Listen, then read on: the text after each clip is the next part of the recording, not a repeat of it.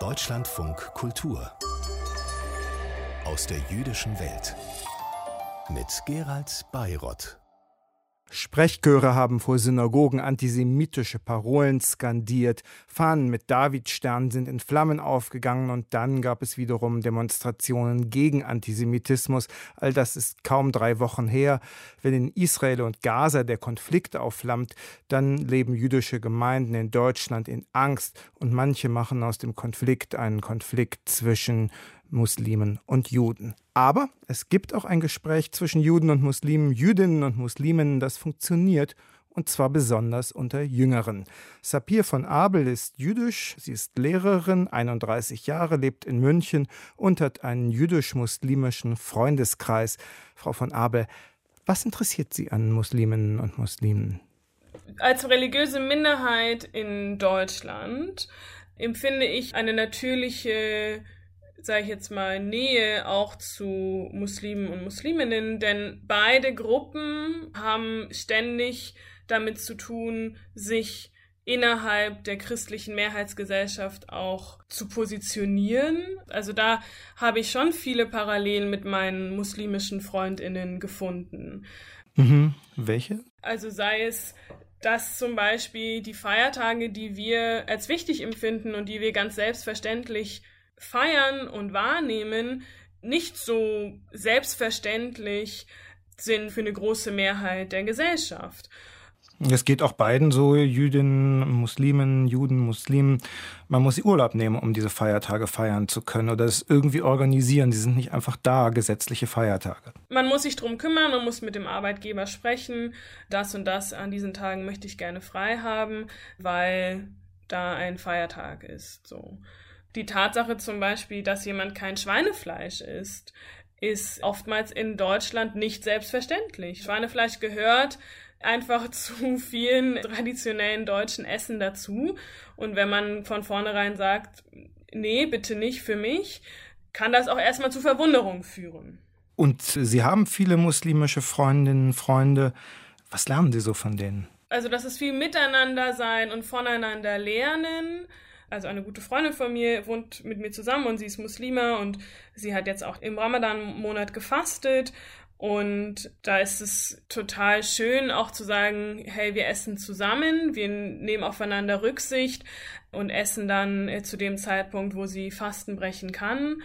Und das ist ganz, ganz wertvoll. Und über die Menschen hinaus, was interessiert Sie am Islam als Religion? Sie haben auch Islamwissenschaft studiert. Was finden Sie daran interessant? Ich glaube, ich bin zu diesen religionsspezifischen Inhalten des Islam vor allem Dingen über die Geschichten gekommen der Bibel, die wir alle kennen, die sei es die Schöpfungsgeschichte Adam und Eva oder auch Abraham, Yitzhak, Ishmael und so, ich finde es immer wieder spannend, sich hinzusetzen und zu schauen, was haben wir daraus gezogen, was hat der Islam daraus gezogen, also an Werten, an Normen auch und wo geht es vielleicht auch auseinander und warum geht es auseinander. Also wie unterschiedliche Religionen dieselbe Geschichte erzählen und was sie daraus ableiten. Genau. Wenn Juden und Muslime gemeinsam auf eine Stadt gucken, Sie haben auch Stadtführungen in München organisiert, mit dran gearbeitet, jüdisch-muslimische Stadtführungen. Was gibt es da für Gemeinsamkeiten, wenn man auf eine deutsche Großstadt guckt? Die Gemeinsamkeit ist wahrscheinlich, dass man nicht so offensichtlich vertreten ist. Zunächst einmal, es gibt sehr wenige offensichtliche Moscheen in Deutschland. Also mir fallen jetzt ein paar repräsentative Moscheen ein, aber ähm, in einigen Großstädten, sei es in Mannheim oder auch in Köln, steht auch eine große. In München steht zum Beispiel keine äh, repräsentative, also nicht in der Innenstadt. Und sicherlich auf der Gegenseite die fehlenden Synagogen, die es einfach nicht mehr gibt die es zwar äh, mal gegeben hat, aber von den Nationalsozialisten zerstört worden sind. Und diese Leerstellen, das ist schon markant. Trotz alledem haben zum Beispiel Juden seit, jetzt haben wir dieses Jahr auch dieses Festjahr 1700 Jahre jüdisches Leben in Deutschland. Also das ist eine Zahl, die ja auch was aussagt. Ähm, dass genauso lange Juden und Jüdinnen in Deutschland auch gelebt haben und natürlich die Städte auch geprägt haben. Und die Frage ist dann immer, woran sieht man das? Sehe ich das nur an den Stolpersteinen? Sie sagen, das ist eigentlich eine Geschichte, diese 1700 Jahre jüdische Geschichte in Deutschland, die normalerweise viel zu wenig erzählt wird. Höre ich das richtig raus? Ich glaube, dass sie zu wenig erzählt wird, ja. Ich glaube, dass dieses Festjahr eine ähm, großartige äh, Leistung momentan macht. Ich sehe, dass viele Aktionen diesbezüglich stattfinden, aber auch ganz vielen überhaupt nicht bewusst ist. Also sage ich jetzt mal ganz egal ob jüdisch, muslimisch oder christlich, überhaupt nicht bewusst ist, dass es diese Geschichte auch gibt also 1700 Jahre und dass es nicht einfach vorbeigegangen ist, ohne Spuren zu hinterlassen. Das hat Spuren hinterlassen, aber die muss man erstmal wieder nach vorne graben. Die Zeit, als von Gaza Raketen nach Tel Aviv geflogen sind und umgekehrt von Israel Bomben nach Gaza geflogen wurden, wie haben Sie diese Zeit im jüdisch-muslimischen Freundeskreis erlebt? Also ich muss sagen, die ersten Personen, die sich bei mir gemeldet haben und mich gefragt haben, wie geht's dir, waren meine muslimischen Freundinnen. Und das hat mich schon sehr berührt und das hat mich sehr beschäftigt auch. Natürlich haben jüdische und christliche Freundinnen ähm, auch gefragt, aber das ist mir schon einfach aufgefallen, dass es da eine Selbstverständlichkeit war, zu schauen, wie geht's Sapir? Ist alles okay? Wie können wir die momentane Lage auch miteinander überstehen, sage ich jetzt mal. Ich finde es ungemein schwierig, dass der Konflikt immer wieder das tatsächliche Leben hier auch komplett einnimmt und dass wir da auch sehr betroffen sind davon als aus jüdischer Perspektive die Tatsache, dass äh, Synagogen nicht mehr sicher sind und jüdische Einrichtungen nicht mehr sicher sind, ist sehr belastend. Das ist nicht lapidar, das ist ganz eindeutig eine Einschränkung auch im Alltag. Und Sie haben ja im Vorgespräch gesagt, Sie waren gemeinsam mit einer muslimischen Freundin ratlos. Worüber waren Sie ratlos? Wir waren ratlos darüber, dass die Situation oftmals sehr verhärtet, dass die Seiten sehr verhärtet sind, dass es ähm, oftmals gar keine Möglichkeit gibt, Empathie zu zeigen, weder für die eine noch für die andere Seite. Deswegen glaube ich, ist es für mich ganz arg wichtig, auch einen differenzierten Blickwinkel drauf zu haben und mir auch klar zu machen, auch in Israel zum Beispiel und äh, sind Juden und Muslimen auf die Straße gegangen und haben protestiert gemeinsam und sind dafür eingestanden, dass sie sich nicht gegeneinander ausspielen lassen möchten. Und ähnlich äh, muss es auch hier funktionieren, weil wir sowieso gar keinen Einfluss haben auf die Lage in Israel und Palästina, ähm, aber sehr wohl einen Einfluss darauf haben, wie es uns hier in der Zivilgesellschaft geht und wie wir miteinander umgehen. Wenn Sie sich mit Musliminnen, Muslimen über den Konflikt unterhalten, gibt's, man wird auf jeden Fall sehr kontrovers sein, aber gibt es Dinge, über die man sich so grundsätzlich auch einig ist? Also für mich ist es klar, wenn ich mit äh, jemandem ein Gespräch führe, jemand, der mir nahe steht, ich stelle das Existenzrecht Israels nicht in Frage und wenn mein Gegenüber das tut, dann ist das für mich keine gemeinsame Gesprächsgrundlage. Wie leicht oder schwer ist es, gegenseitig schwierige Dinge zu sagen? Wenn man Vertrauen zueinander hat, und wir brauchen Vertrauen, davon bin ich überzeugt, aber wenn man dieses Vertrauen hat und miteinander ehrlich umgehen kann, dann kann man sich auch schwierige Dinge sagen, ohne dass der Raum explodiert und dass man mit rauchenden Köpfen rausgeht. Freundinnen können sich auch schwierige Dinge sagen. Sapir von Abel über ihren muslimisch-jüdischen Bekanntenkreis. Das Gespräch haben wir vor der Sendung aufgezeichnet. Wenn Sie schon mal in Israel waren oder in bestimmten Teilen von New York, dann haben Sie bestimmt Männer mit schwarzen Kästchen auf der Stirn gesehen. Und diese schwarzen Kästchen sehen fast aus wie ein technisches Gerät. Externe Festplatte vielleicht, könnte man denken. Die Männer tragen auch am Arm schwarze Riemen und ein weiteres Kästchen und es handelt sich um Gebetsriemen, Tefillin. Wenn sich jüdische Männer die Gebetsriemen umbinden, dann nennen sie das Tefillin legen. Längst legen auch Frauen Tefillin. Für sie ist das ein feministisches Statement. Und für orthodoxe Männer wiederum sind Frauen mit Tefillin ein Aufreger. Jens Rosbach über Kabelsalat und Kontroverse. I got the feeling, and it's wrapped on my left arm real tight. Ruben Gertschikow nimmt aus einem Säckchen zwei Lederriemen heraus, die Tiffelin. An den schwarzen Bändern sind kleine würfelförmige Kästchen befestigt. Der 24-Jährige wickelt einen Riemen, auch Arm-Tiffelin genannt, um einen Arm und eine Hand. Den anderen Riemen, auch Kopftiefelin genannt, setzt er an der Stirn an und verknotet ihn am Hinterkopf. Bei dem Ritual sagt Ruben hebräische Segenssprüche auf. Ich vergleiche das eigentlich ganz gerne mit Yoga, also was für viele andere Leute Yoga ist, um runterzukommen, um konzentriert, entspannt in den Tag zu starten. Das sind für mich eigentlich die Minuten, während ich Tfilin anlege, weil ich dann mein Handy beiseite gelegt habe und ähnliches. Also keine äußeren Ablenkungen, sondern wirklich ich und das Gebet im Endeffekt. Gertschikow legt seit seinem 13. Lebensjahr Gebetsriemen. Der Berliner hat dies von seinem Religionslehrer gelernt, und zwar, wie es im Judentum üblich ist, für seine Bar Mitzwa, die jüdische Jugendweihe. So greift er wochentags im Anschluss an das Zähneputzen zu den Tiffelin und betet.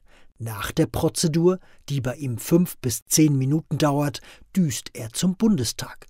Dort arbeitet Ruben als studentischer Mitarbeiter in einem Abgeordnetenbüro.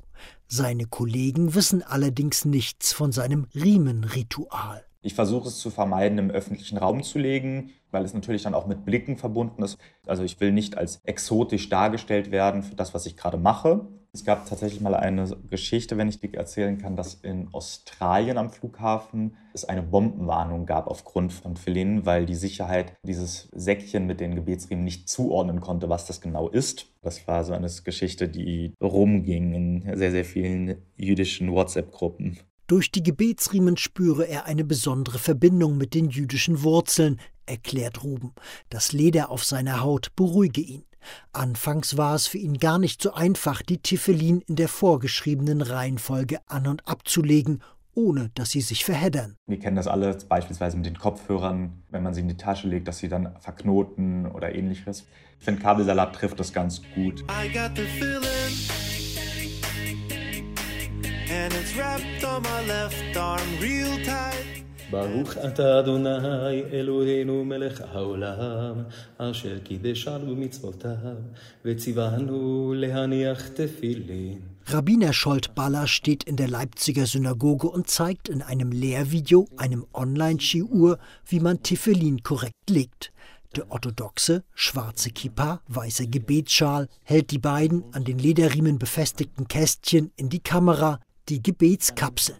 Sie enthalten Mini-Pergamentrollen mit Torah-Versen wie dem Tefillin-Gebot. Es geht auf Moses Forderung zurück, jeder Israelit sollte Gottes Worte, Zitat, als Zeichen auf deine Hand binden und sie sollen als Merkzeichen zwischen deinen Augen sein. Der Rabbiner entkleidet seinen linken Arm und winkelt ihn so an, als wollte er seine Muskeln zeigen. Man legt den Tfilin Shayat, den Tfilin für Arm, auf den obersten Punkt des Bizeps. Bala wickelt nun die restliche Lederschnur siebenmal um seinen Arm. Danach befestigt er die zweite Gebetskapsel mit Riemen am Kopf. Schließlich wickelt er die überhängenden Armtefillin um seine linke Hand und dann nochmal um einzelne Finger. Die Arme bedeuten für uns die Taten und der Kopf bedeutet die Gedanken erläutert der Geistliche, der aus Ungarn stammt, im Interview. Sehr oft haben wir als Menschen Probleme mit unseren Gedanken und unseren Taten synchron zu halten.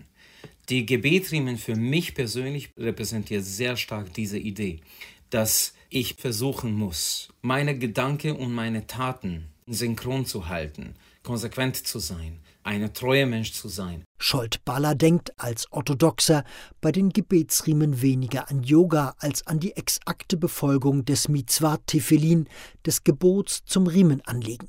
Für den Seelsorger, der als sächsischer Landesrabbiner arbeitet, ist die immer wiederkehrende morgendliche Prozedur auch ein religiöser Fixpunkt im turbulenten Alltag. Eine Stütze. Alle diese Sachen bedeuten, dass wir trainieren müssen, dass wir nicht den Fokus verlieren.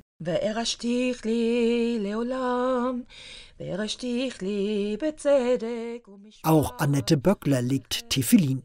Die 54-Jährige, die in der Nähe von Mainz lebt, ist Judaistin und Theologin. Der Körper betet mit. Also bei dem, was man spürt auf dem Arm, aber ja auch bei den Bewegungen, die man macht, wo natürlich der ganze Körper Teil des Gebets ist. Die liberale Jüdin absolviert derzeit eine Ausbildung zur Rabbinerin.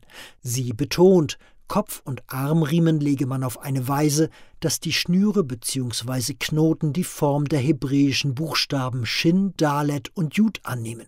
Zusammen bildeten alle drei Buchstaben das Wort Shaddai, Allmächtiger. Der Körper werde Wort. Also es ist ein Schreibvorgang. Ob Körpergebet, Alltagsanker oder Yogahilfe, die promovierte jüdische Theologin weiß, dass es historische Vorbilder gibt für die kleinen schwarzen Kästchen, und zwar aus der Ära der Römer, die bis ins 8. Jahrhundert vor unserer Zeitrechnung zurückreicht. Es gibt die Theorie, dass die Römer ihre Geldbörsen so getragen haben auf dem Arm. Dann ist spannend, dass wir sagen, in unseren Geldbörsen steht, du sollst den Ewigen lieben, du sollst Gott lieben von ganzem Herzen, von ganzer Seele. Also, ne, statt Geld haben wir diese Worte, das ist ja ein Symbol.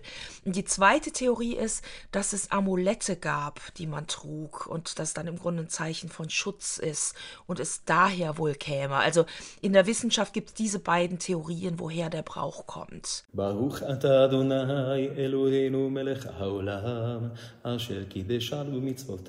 Nach orthodoxem Verständnis sollten eigentlich nur Männer Gebetsriemen legen. Rabbiner Scholt-Baller erklärt, Frauen seien vom Tefillin-Gebot befreit. Weil sie eine stärkere spirituelle Verbindung haben. Das ist auch der Grund, warum die Frauen nach den jüdischen Gesetzen sind nur einmal pro Tag verpflichtet zu beten in ein viel mehr freier Form als die Männer, weil sie schon eine natürliche Verbindung mit den Göttlichen haben. Diese Sichtweise geht unter anderem auf den einflussreichen deutschen Rabbiner Raff Samson Raphael Hirsch zurück, der im 19. Jahrhundert Frauen eine größere religiöse Inbrunst zugesprochen hat. Laut Bala kommt nun ein weiterer religiöser Grundsatz hinzu. Man solle die Gebetsriemen nur dann anlegen, wenn es unbedingt nötig sei. Orthodoxe Logik, da Tefillin bei Frauen unnötig seien, dürften sie die Riemen überhaupt nicht verwenden. Es ist komplex. Da zeigt sich an den Tefillin, dass sich da die Machtstellung der Männer in der Diskussion immer wieder durchgesetzt hat. Für Annette Böckler ist die jahrtausendalte Auslegungstradition der Torah männerdominiert. Die künftige Rabbinerin resümiert, wenn die jüdische Überlieferung den Frauen ein bestimmtes Gebot erlasse, bedeute dies noch lange kein Verbot, Tefillin zu legen. Wir sind heute genauso freie Partner in dieser Partnerschaft mit Gott wie jeder Mann auch, ja. Also da hat sich so viel getan in der Gesellschaft, dass die Religion da mitgehen muss dürfen Frauen Twillin tragen, orthodoxe und feministische Stimmen. Ich habe ja den Eindruck, es ist dem Judentum fast egal, über welches Thema sie reden. Irgendwann landen sie immer bei Gender-Kontroversen. Und das war's bei Aus der jüdischen Welt. Ich bin Gerald Bayrott. Bis bald.